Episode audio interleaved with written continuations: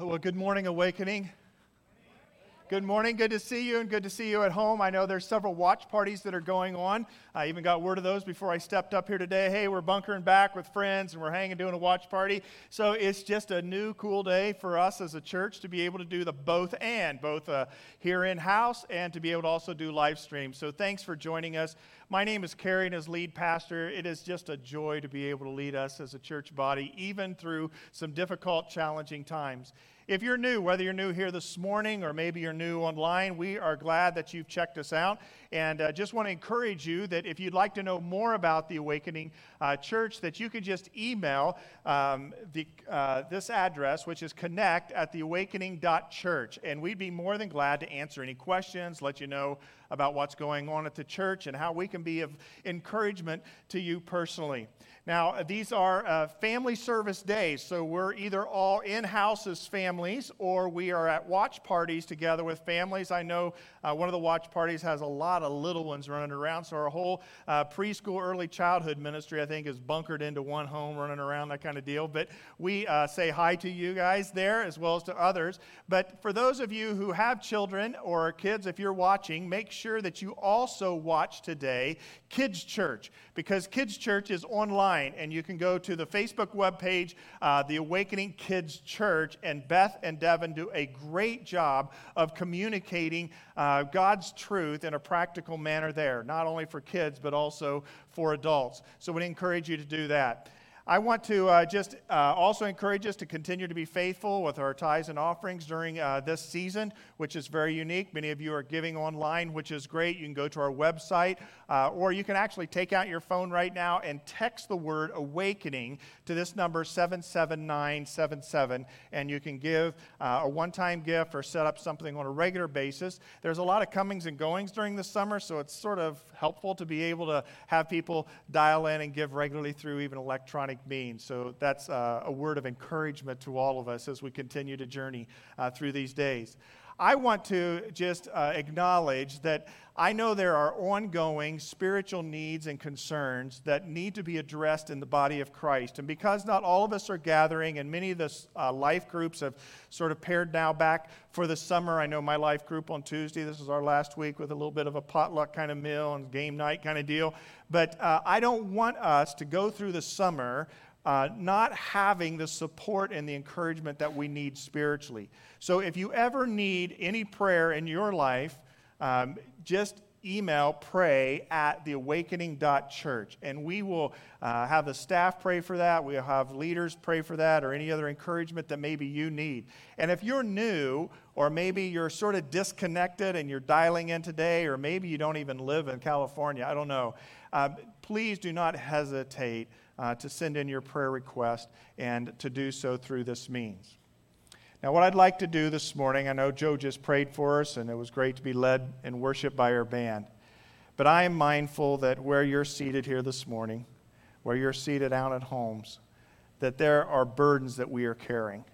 And so I would like us to take the burdens that we have and take them to the Lord and pray strategically as well, because things are changing a little bit. And we're going to be talking about that here this morning, uh, even in our culture and what's going on. But I want us to always come into the Lord's house and remember that it's to be a house of prayer. That was a specific instruction of Christ. And he was quite frustrated when churches became something other than houses of prayer. So I'm going to invite you to stand with me, and we're just going to spend a few moments praying to the Lord about some of the needs that maybe are across the body, and maybe they're needs that you're carrying this morning. Our Lord Jesus Christ, we come before you because you made the way for us to go into the most holy of place through your work on the cross and through the power of your resurrection. And so, Jesus, we come into your presence and we acknowledge that we are a needy people. We are a people that are dependent upon you. And even today, as we look into your word, Lord, we just pray that we would receive from you the nourishment and the strength, spiritually, scripturally, but Lord, also emotionally, physically, and mentally, that we need to carry on with these gifted lives that you've given to us. And so, Lord, we acknowledge our need of you and ask that we would receive from your Holy Spirit. Lord, we pray for one another. whether they're seated beside us in a large room or in a living room. Lord, we pray one for another, the particular needs that maybe we know, even in this moment, to lift up a particular name, a burden, a need. And we come to you not merely with our petitions, Lord, we come to you with our gratitude, knowing that you can effectively work and bring about change because you are the great and mighty God that we just worshiped. And we don't want to go anywhere that you do not go before us. And so, Lord, we pray in your will that these needs, the names of these people, these burdens, that we would pray in your will, Lord, and your will would be done. Lord, may you be glorified in every situation, whether big or small. Lord, may we be a body that prays for one another, even during the course of these months where there's a lot of comings and goings. And Lord Jesus, we want to pray for our nation and really the world. Lord, we acknowledge that uh, this has been a journey this year. And we pray, God, that you would protect people physically with their health.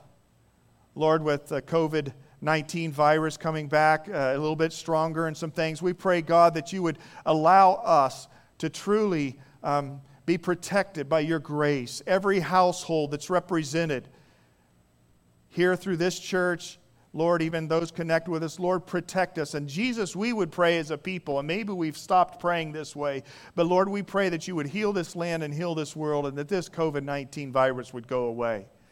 And that, Lord, you would be glorified because uh, uh, experts and medical personnel would step back and go, We don't know what happened, other than that there was some divine intervention.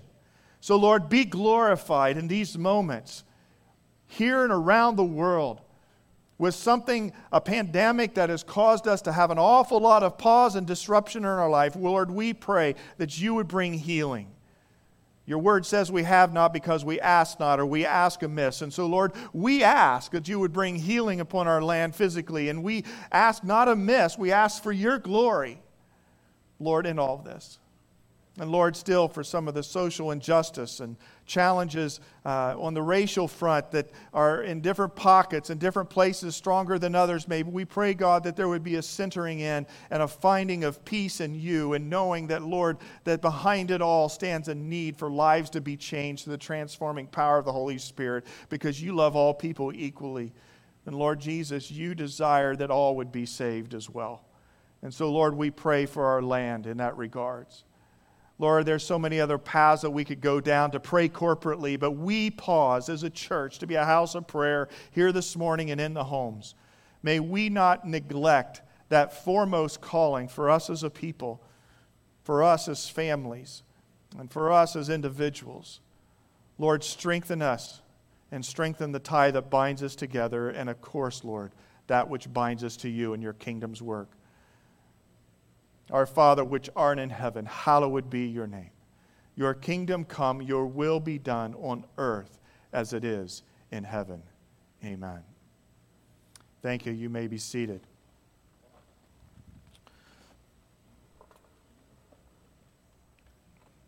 Well, I don't know about you, but I decided to do a little mini series out of the need of my own heart and some of the things we just prayed about. Can you believe this is the last Sunday of June? Like, we're here in the summer, and, and next weekend is July 4th weekend, and I don't know. I guess maybe no fireworks, whatever. I know there's some people in my neighborhood that need to be tracked down with fireworks, but I want you to sort of spend today and these moments in a bit of a, a pause and breathe. Can you breathe for me? Three deep breaths. You ready? One. Oh. Here we are at the end of June. Breath number two. We're heading into July. Breath three. Someday kids will go back to school.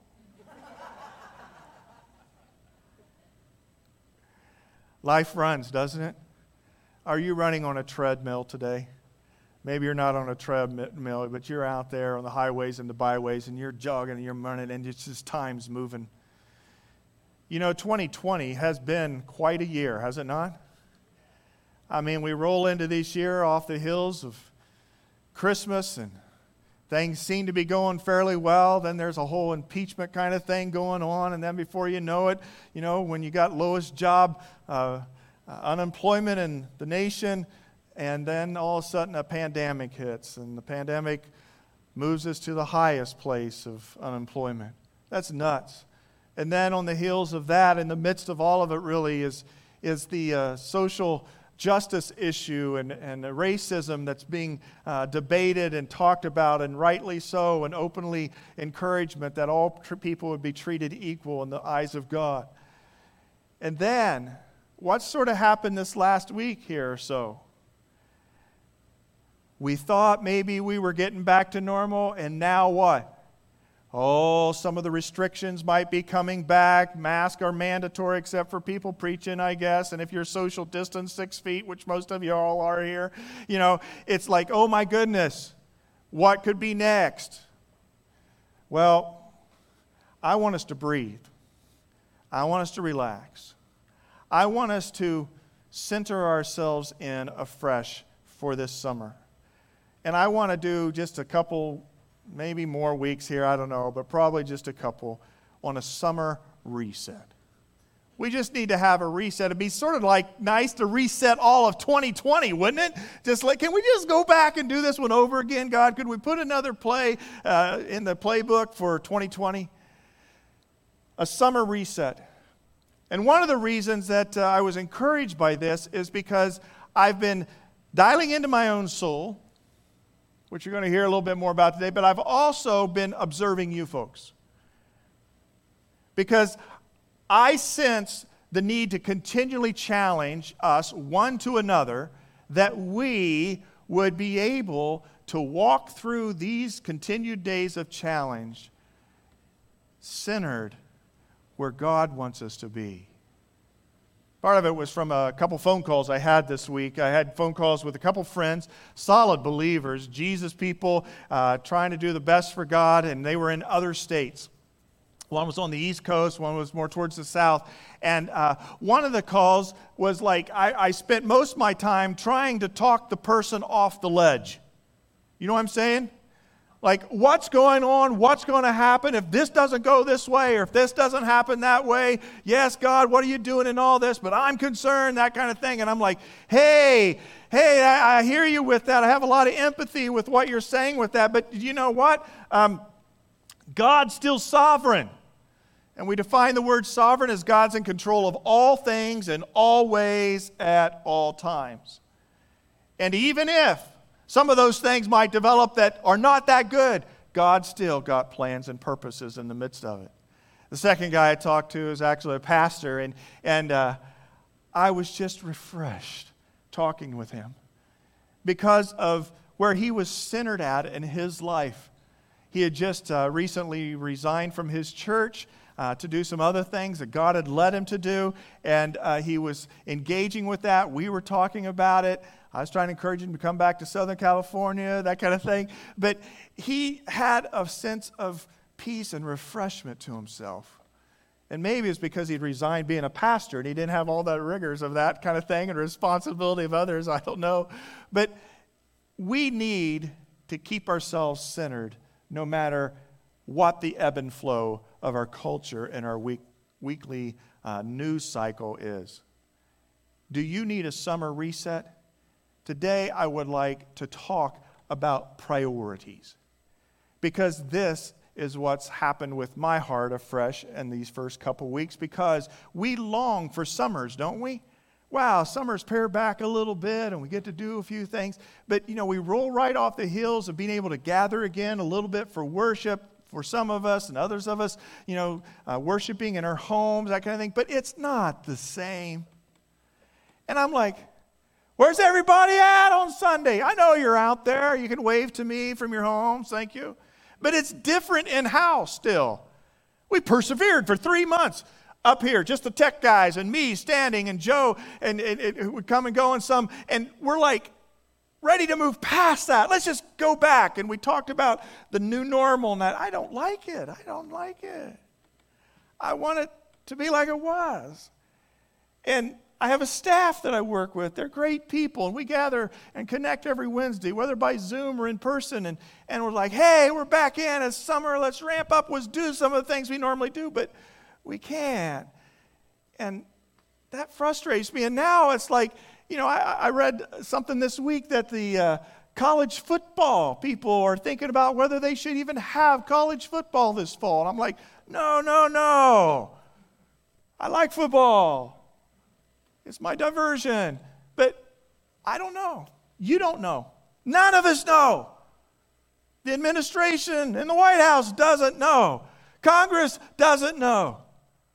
But we do know one thing God is sovereign, He is in control. And as I share with my staff, I said, let's come back and let's make sure that we're well connected this summer and let's enjoy this summer in the presence of the Lord. And let's make sure our hearts are full, that we're strengthened in the Holy Spirit, that we're walking as God would order us to walk. And maybe by God's grace, things make a turn towards the fall. I don't know if it's not towards the fall, the end of the year. Maybe God has some other kinds of really wild plans for us moving forward.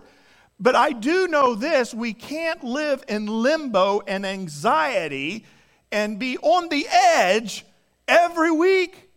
I've referenced it as a sort of chaos uh, crisis kind of stuff. And, and, and it's like you can't live in that.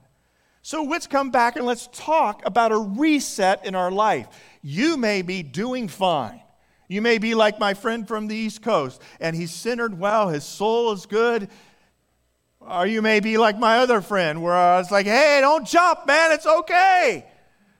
Whatever your place of soul is right now, let's look briefly at a summer reset of some priorities. Will you do that for me? I'm going to have us look at Matthew 6. And in Matthew 6, you have the words of Jesus. These are words of Jesus. These aren't my words. Sometimes I think I don't have much to say. I really don't. But I hope Jesus does to you today. And in Jesus 6, Jesus is preaching the Sermon on the Mount to a mass of people, and he says this in verse 25 Therefore I tell you, do not worry about your life, what you will eat or drink, or about your body, what you will wear, or when you're going back to school, or when things are going to get the same in house for church. Do not worry about these things. I added those, yes. Or when COVID's going to die out or when the social justice issue is going to have some peace brought into it. Is not life more than food and the body more than clothes? Look at the birds of the air. They do not sow or reap or store away in barns, and yet your heavenly Father feeds them. Are you not much more valuable than they? Can any one of you, by worrying, add a single hour to their life? Got some worry going on? Well, I imagine you do because you're a human being. We have a tendency to worry. And Jesus says, hey, who can add a single hour to their life by worrying? And then he says this in Matthew 6:33. But seek first his kingdom and his righteousness, and all these things will be given to you as well. Therefore do not worry about tomorrow, for tomorrow will have will worry about itself. Each day has enough trouble of its own. What if Jesus walked in here? Ladies and gentlemen, Jesus is here. And he stands up and he speaks to the masses. Not really a mass today, but faithful today, yes.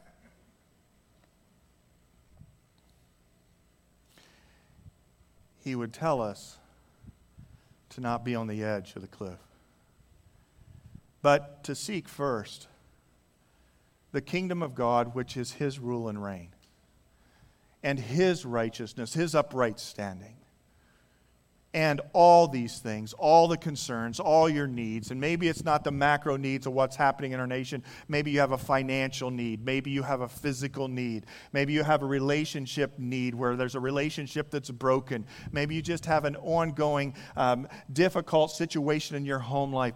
Jesus would say to you, Don't worry, stay true Seek the kingdom in my righteousness, steady as you go. I came across this quote, maybe you've seen it. It says, When worry walks in, strength runs out, but strength returns when we let God in. So, what do we do with the worry? How do we get the strength? Well, you're familiar with this passage. You maybe not know where it came from. We're going to look at it briefly as well. But in Nehemiah 8:10, Nehemiah said, "Go and enjoy choice food and sweet drinks and send some to those who have nothing prepared. This day is holy to our Lord. Do not grieve, for the joy of the Lord is your strength." Do you have any context for when and how he spoke this word, Nehemiah? Nehemiah was the guy who was commissioned by God to come back from the Babylonian captivity that the Israelites had been taken into to help rebuild the walls of Jerusalem after a generation, 50, 60 years of exile or more. And so Nehemiah came back, but Nehemiah also ended up having the priest come back, which was Ezra. And Ezra ended up speaking to the masses on this particular day. If you've got your scriptures, you can turn with me to Nehemiah. In Nehemiah 10, we find, I mean, Nehemiah 8, we find uh, this recorded. When the seventh month came and the Israelites had settled in their towns, all the people came together as one in the square before the water gate. They told Ezra, the teacher of the law, to bring out the book of the law of Moses, which the Lord had commanded for Israel. So on the first day, of the seventh month, Ezra, the priest, brought the law before the assembly, which was made up of men and women and all who were able to understand. He read it aloud from daybreak till noon as he faced the square before the water gate, in the presence of men, women, and others who could understand. And all the people listened attentively to the book of the law. I want you to catch this because what we're going through, whether it's in our community, as our nation, or even in the world, is not new. There are crisis seasons and there are changes that come on the edge of crisis. It's interesting because this whole COVID journey started on the heels of us doing a series in the book of Habakkuk. Do you remember that? And Habakkuk was a prophet who complained to God about what was happening in Israel at the time. And he cried out to God, Oh God, why, why don't you do something? Look at your people, they're a mess, and, and this and that. And God said, All right, hang on, I'm going to do something. What I'm going to do is I'm going to take you all away. I'm going to place you into the hands of the Babylonians. What? Habakkuk would say. Those evil, despicable people, they're worse than what's going on in my country. God said, Trust me. And Habakkuk chose to trust God. He had to trust God. He gave the message, he interacted with God. And so they went into exile for this generation or so. Can you imagine being an exile, being taken not a few states away, but a few countries away? Let's say we're going to get, you know, we're just going to send you down, all of us get sent down into Central America, all right? And you're going to be there until you die and your kids are raised up. And your homelands are going to be broken down. And your hearts are going to long for home. Our hearts long for some sameness, but their hearts longed not just for sameness and, and the way things were, their hearts longed for place as well. We shelter in place, or at least we have a place, right? They really didn't have place. So that prophet Habakkuk was right. They were dispersed. But then God spoke to Nehemiah. Nehemiah came back, started to rebuild the walls. Ezra's there. And the people start coming back because the Babylonians have been taken over by the Persians. And so there was a release that happened for the Israelites to go back to their homeland. So they all come back, but when they come back, they go, oh man, look at the place. It's not like what it was. And we're all disconnected. But they weren't just disconnected from their homeland, they had been disconnected from God in their hearts. And so, in this crisis deal, Ezra, the priest, stands up. He's been exhorted to open the first five books of what we have as our Bible, which is the law of Moses. Tens of thousands of people standing. They built a platform for him. And he begins to speak, and he begins to just read I don't know if he was a very good reader. I hope he was to hold their interest. Six hours. They're standing and they were reading Genesis, Exodus, through the law of Moses. And they started to realize God was there for us. God brought us out of Egypt. We have been a wayward people like they were in the wilderness. That's why we were exiled into Babylon. And now we've been brought back. And they had conviction in their heart about who they were as a people and what they had become as a nation. But God was restoring them. He was using crisis and challenge to bring people back to center. And so he brought them to this moment with Ezra, and when they hear this, they literally they fall down on their faces and they began to weep in brokenness and repentance. Oh God, we're sorry. God, change our hearts, recenter us, reset us. And then a strange thing happens with this verse. It reminds us, like, hey, get up. This is a good day. Yes, rightful repentance and recentering and resetting our life. But Nehemiah says, go and enjoy choose, choice food and, and wine and send some to those who don't have anything. This day is holy to our God. Whoa! Things are changing. We're resetting ourselves back to God. And we're going to restore this city of Jerusalem and our nation. Do not grieve, for the joy of the Lord is your strength. You see, I've watched this because I've watched myself. I'm still on a news diet. It's actually going quite well. I chose to watch news again last night for one hour, no, local and national, and I again got all anxious and worried. I'm like, whoa, I guess the numbers are bigger than I thought, maybe, and some other stuff, right? Friends, our world and I'm not coming down on any particular mean way on media, news, that kind of things, but friends, they are selling fear. And fear is a deadly commodity. And you and I, as believers in Christ, and you and I, as friends of those who are outside of Christ, we better be careful because what fear will do, it will crush us internally and it will keep us from seeking the kingdom of God and His righteousness and doing His work in this day and age.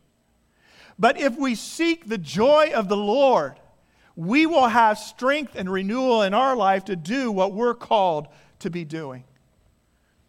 And we need to recalibrate, we need to reset, we need to relook at our priorities. Some of you are familiar with a guy by the name of uh, Stephen Covey.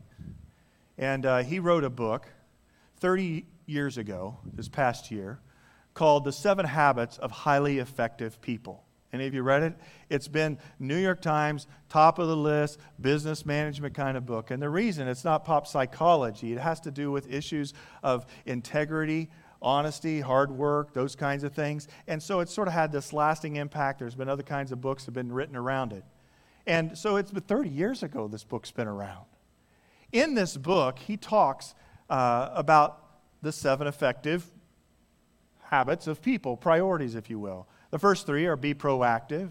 Second is begin with the end in mind. And the third is put first things first. And, and you could plow into each of those, and there are probably some kingdom impact kind of things that we could look at those. I want us to look just briefly here at this put first things first. If we're going to have the joy of the Lord in our life, then what do we need to do? We need to reset. We need to recalibrate. What needs to be first? What needs to be second, right? The priorities.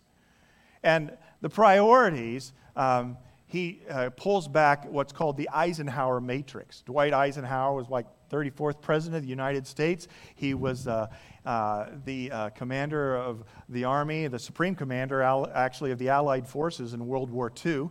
And uh, he had a lot of responsibilities. And Dwight Eisenhower had what he had was this matrix with all the different decisions and things he had to be doing. How did he sort of map his way through it?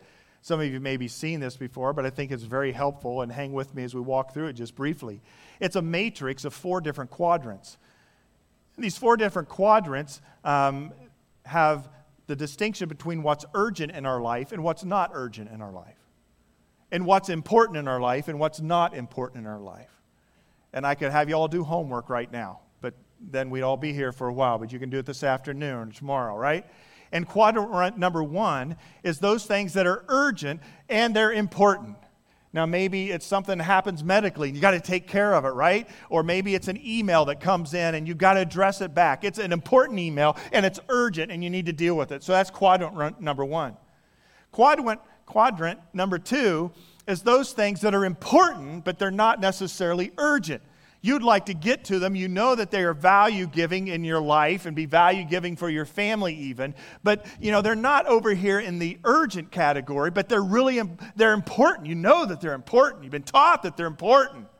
All right? So that's quadrant number two. Quadrant, quadrant number three is those things that are not important, but they're still urgent it seems like, you know, well, it's, got to get done. Somebody's got to do this. You know, it, it's not really that important to me, but it's really urgent that it is done.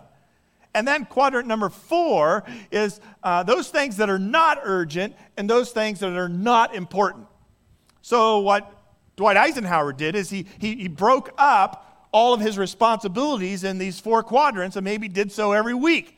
Like what's in one, what's in two, what's in three, what's in four. It's a, it's a good exercise to do, actually. And then you have to decide what to do. Put first things first, right? So, what's going to be the first things first? Well, the reality is that number two ends up emerging as some of the first stuff that you and I need to do and to focus on. Number one, things that are urgent and important, just, just do them. Get them out of the way. Just, just move past them best you can. But number two, you better plan on it. You better establish priorities and begin moving that direction because that's where you want to be going. Number two. Number three, those things that are not important and urgent, uh, you need to delegate them. Get somebody else to do them, right? And then number four is those things that aren't urgent and they're not important, just eliminate them. Get rid of them. You don't have to do them. Be free. Some of you need to hear that for and some of you wives are going, but I, that, that honey-do list really is in category number two over here, right? I find a lot of times the chaos, anxiety in our own souls is we're just overwhelmed. Just, just a flood of responsibilities, and we never get at all of them. And we run out a week to be able to accomplish them. What are we going to do? Well, I want us to focus well, number two important, not urgent. Because those things are ultimately going to end up feeding your soul. I'm going to share with you four priorities. These priorities are in quadrant number two. They have been for me. I have to circle back around to them, and I had to circle back around to them in the last couple weeks when I went, Oh my gosh, the summer's moving on. I like summers. What are we going to do? How do we make valued time? And so here's four priorities. We won't anchor in them long. Maybe your responsibility is to go back and reestablish what your priorities are as you stay in those things that are important but not necessarily urgent in your own life. Four priorities, I call them my four P's. I remember sharing this with Joe when we first started working together on staff, and Joe always brings them back to me sometimes. Oh man, my four P's, like you talk about, I need to work with them, right? P number one is person. I am a person first, and I have a relationship with Christ. It has to begin there. My priorities, if my soul is not full, then watch out, world and family things may not be good if you're around me. I'm a person first. I have a relationship with Christ, and He longs to have a relationship with me. And some of you, you have um, a relationship with Jesus, and I'm so grateful for that. And I want you to cultivate that. That's why I put this up here first. Some of you, though, have never seriously entertained the idea that God wants to have a personal relationship with you. And I want to encourage you to seek him. Scripture says, When you seek me with all your heart, you will find me. And Jesus says that He laid down his life for us to be his friends. It's not some big God way out there, it's an intimate journey with someone who loves you and laid his life down for you. And if you've never crossed that line of having a personal faith with Jesus Christ, I encourage you to do so. It begins right there, number one. What about this, this, this, this, all of my checklist? Let's start with that relationship with God through his son, Jesus Christ. Jesus, probably the one, one of the most intimate chapters you can ever find with the words of Jesus is found in John chapter 17. It's called the high priestly prayer. Jesus praying for his disciples, his followers. And in verse 3, he says this Now this is eternal life, that they may know you, the only true God, and Jesus Christ, whom you have sent. Friends, even if you sail through COVID and don't get it, unless the Lord Jesus Christ returns, everyone in this room and everyone via multi, uh, on uh, virtual means, we will die. We will pass from this life. Eternal life is found in knowing Christ, in knowing God. But that eternal life begins today. It's not, oh, wait until after I die. And so the word for eternal life is really a fullness of life and everything in life. If you want to have eternal, a full life, then know God and know Jesus. My one friend, my one pastor friend I talked to, we spent a significant amount of time just sharing a little bit on this whole subject of, uh, in one sense, life coaching and how do we help others draw near to Jesus. I call it the interior life. And that we need to focus on the interior life of our relationship with Christ. And here we are. Whoa, things are moving. Summer's coming, going. What do we got over plans? Let's get this ready. I was in one of those modes this week. What's the family vacation going to be? All that kind of stuff. And I'm like, whoa, whoa, whoa. Am I just getting a bunch of busy activity going? Or am I going to allow my own soul and my family to spend time in being able to know God and know Jesus more. Because this is at the heart of what we need to walk a steady road in whatever manner of life we are given from one year to the next. That's why the apostle Paul said in Philippians 3:10, "I want to know Christ." It was a passion and the power of his resurrection and the fellowship of sharing his sufferings not that I've already obtained all this or have already been made perfect, but I press on to take hold of that for which Christ Jesus took hold of me. I was walking in this morning, as you were, if you were around, or if you were here. there is a big tree branch that fell right outside our door. Pastor Zach calls me last night. He came back by the church. You want me to cut that up and try to get rid of it? And I'm like, How big is it? He says, It's sort of big. I don't know if I can move it. I said, Forget it. We'll leave it there. The HOA people, they need to deal with that kind of thing, right? And so I said, Hey, I think we'll have plenty of parking spaces today, right? And so I'm like, you know, I, am walking in this morning. I'm like, wow, that looked like a really healthy tree. Why did that big branch just fall off of it? And it was low enough where it ripped off and was laying that I could look in. And if you look in on your way out now, see, those of you at home, you're like, well, I can't. I'm not there. You're right. But these folks can on your way out. You look at that tree, and it is healthy. But up towards where it broke off is this big knot, and the knot is mushy. It's rotted. And that branch grew so strong that the weight of the branch caused the dysfunction, if you will, the brokenness, the rottenness of the trunk to topple it off. And I find that true in our lives. We grow, we pile more things on, we're doing stuff, we're moving ahead, but the weight of life gets so heavy on us. And we've not developed the interior life, or there's some sin that's sort of moving its way around in the uglies in us, and it's not being dealt with through the power of Christ. And there is not wholesomeness in our trunk. And the weight of the world that you're living in will cause something to break. It'll cause something to break. And so our priorities begin putting first things first, finding the joy of the Lord as our strength. You're right. And that joy is found in the personal, intimate, growing, passionate relationship with Jesus Christ. How much of your week is scheduled for that purpose? I'll get to it. Oh, man, I can't believe I, I was going to do more Bible reading. I was going to spend more time meditating or praying or interacting or just contemplating things of God. Your first P is you're a person first. You have a relationship with Christ. The second P is you're a partner second. When you have a relationship with your spouse, and if you're not married, you have relationships with others, even cross gender relationships, and there's value in protecting those. But for those of you who are married, partner is number two. Number two.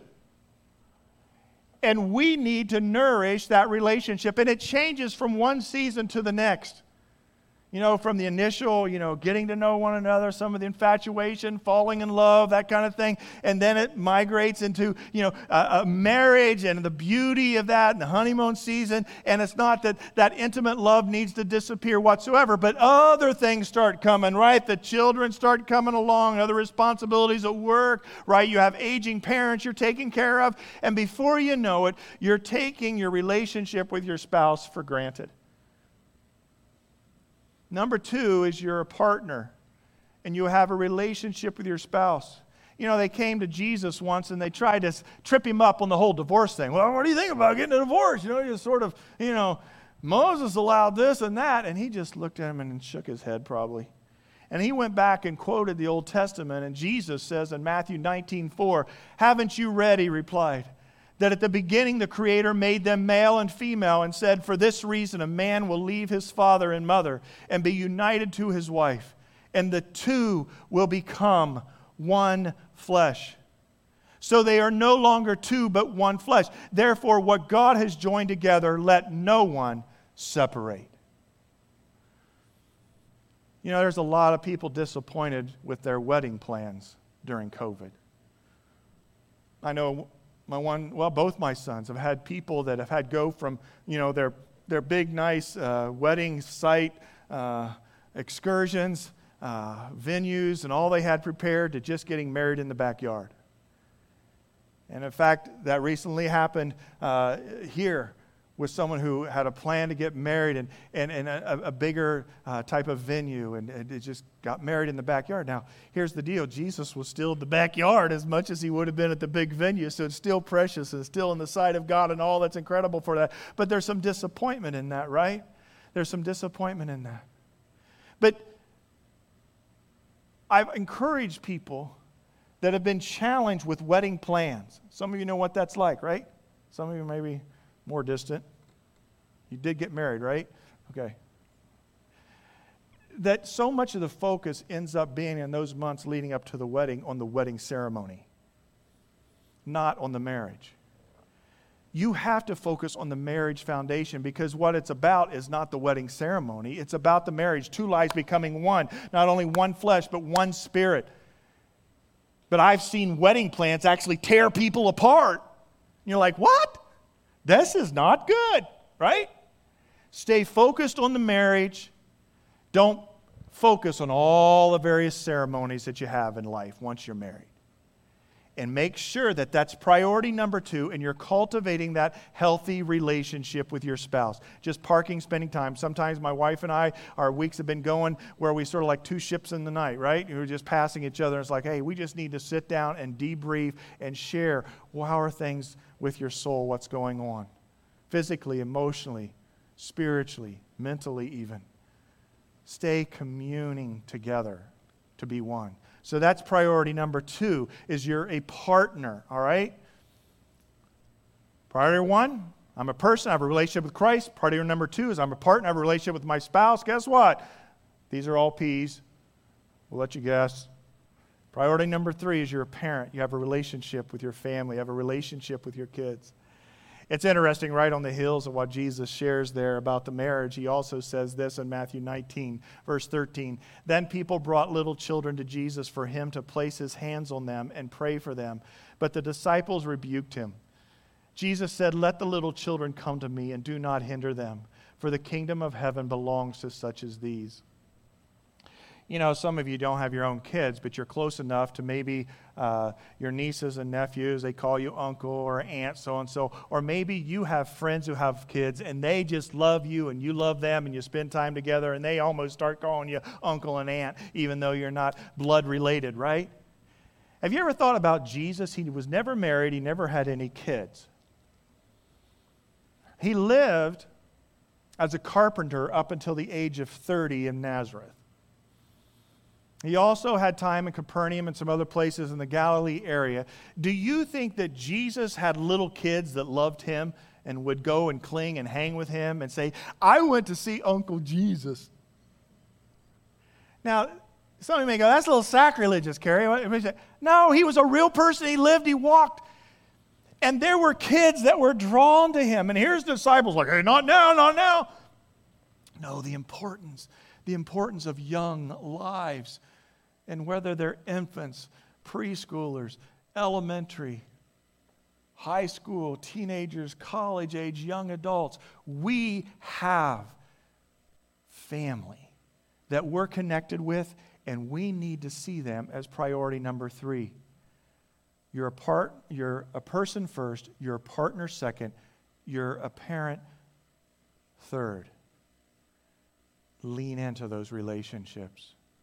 I am amazed. And we spent all last week on Father's Day um, talking about you know how to be a spiritual leader as a father in the home, and for all of us as nurture givers, go back and listen to some of last week. Um, didn't mean to beat everybody up last week, but I wanted to encourage us the importance of being able to pass off to our kids, those we nurture, the values of being a spiritually attuned person. We do not have a very big window with our children. Have you noticed that? The days go by slowly, but the years go by fast. We need to isolate moments and times with family. This was one of my convictions this last couple weeks. We had some thoughts about what we could do for a family vacation this year. To be honest with you, I had not taken the responsibility to get my family on a vacation ever since I came here seven years ago. What we do is we go back to see family in the Midwest.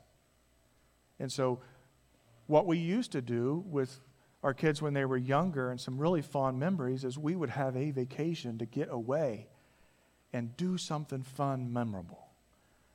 But as life just moves, especially as they become young adults and my young men, they're in different directions, responsibilities. How could all six of us get together?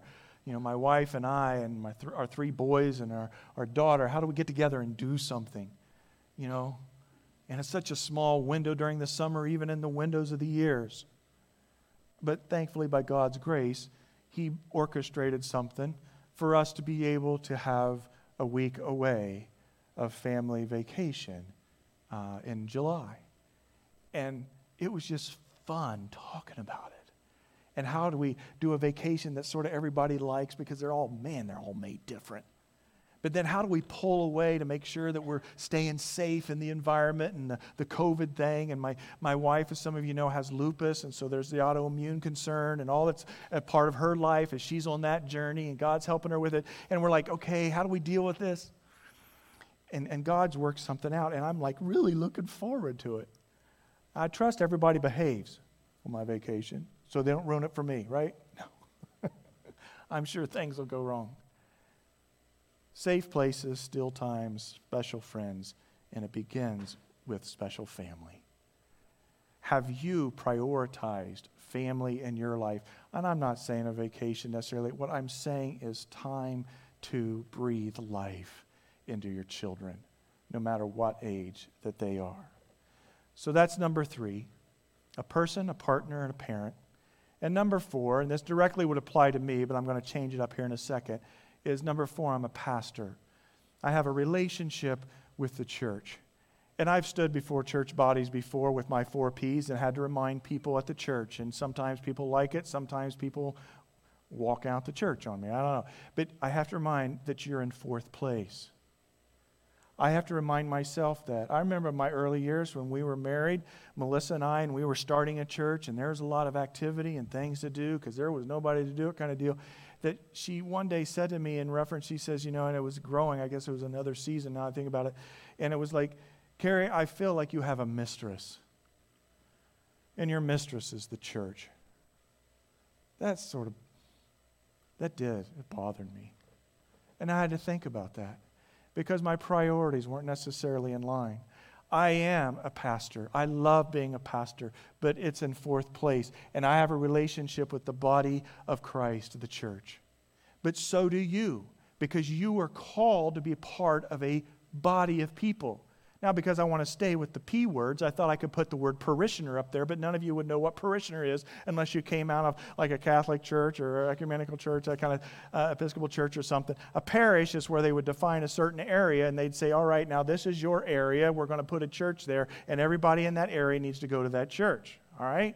And so, if you had a parish, that's why a lot of churches were built. Uh, I don't know about around here because of all the boom growth in later years, but in, in uh, former places back east, is that you would have a church put on a corner and there would be no parking. Why is there no parking? Because people walked to church. That was their parish. And if they did park, they parked along the street. A parish was defined in a geographical area. And I sort of like that in one sense. I don't mind the word uh, parishioner, but that is a little bit too much archaic to me and probably doesn't ring true with you. So I thought I would even go one step further and bother you even more by putting another word up here that you're going like, what is he going to do with that word? Is he just really trying to stretch to get another P word? You're a priest. You're a priest. You have relationship with others in your oikos. Oikos is a Greek word for your household, extended household, your friends, your family, your co-workers, all right, your recreational partners and buddies. You have a network and you have responsibility with them. In fact, it's your place to forward the kingdom of God you are a priest. And where does this priest idea comes from? 1 Peter 2 9 says this, but you are a chosen people, a royal priesthood. What, that's where the priesthood of all believers comes from. The idea that you're a priest, a holy nation, God's special possession, that you may declare the praises of him who called you out of light and into his wonderful, uh, out of darkness, into his wonderful light.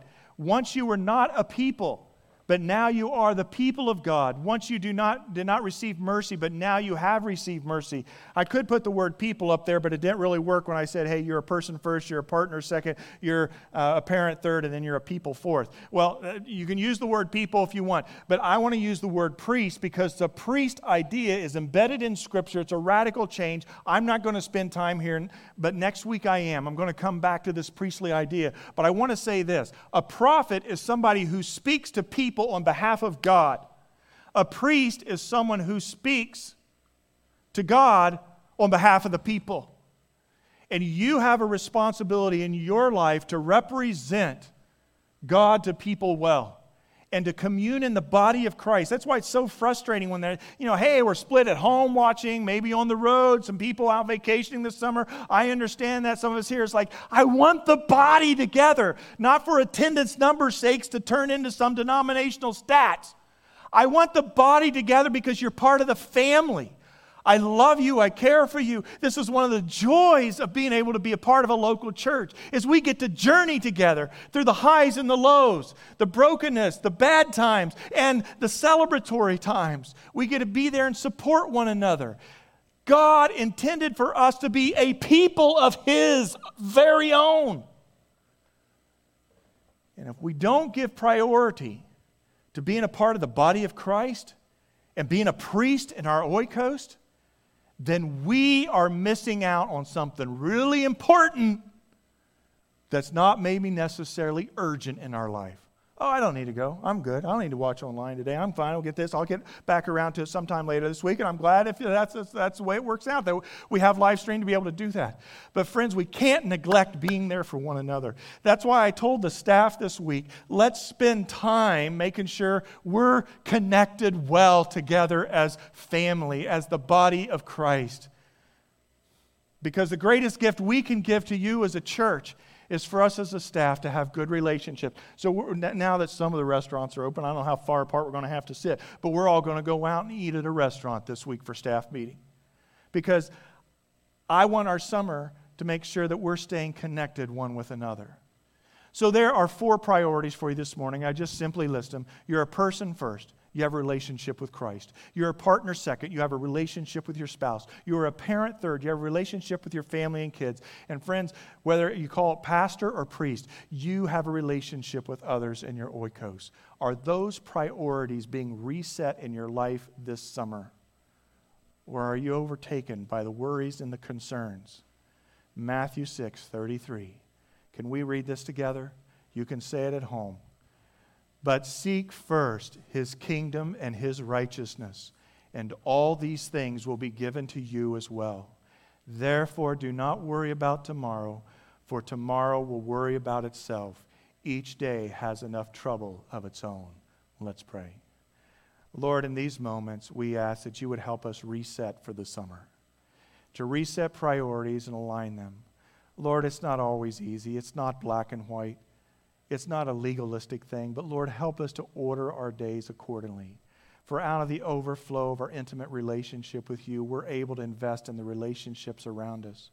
Lord, out of the intimacy of our relationship with our spouse and the wholeness that can be a part of that relationship through growing years is the greatest gift that we can give to our children a healthy marriage.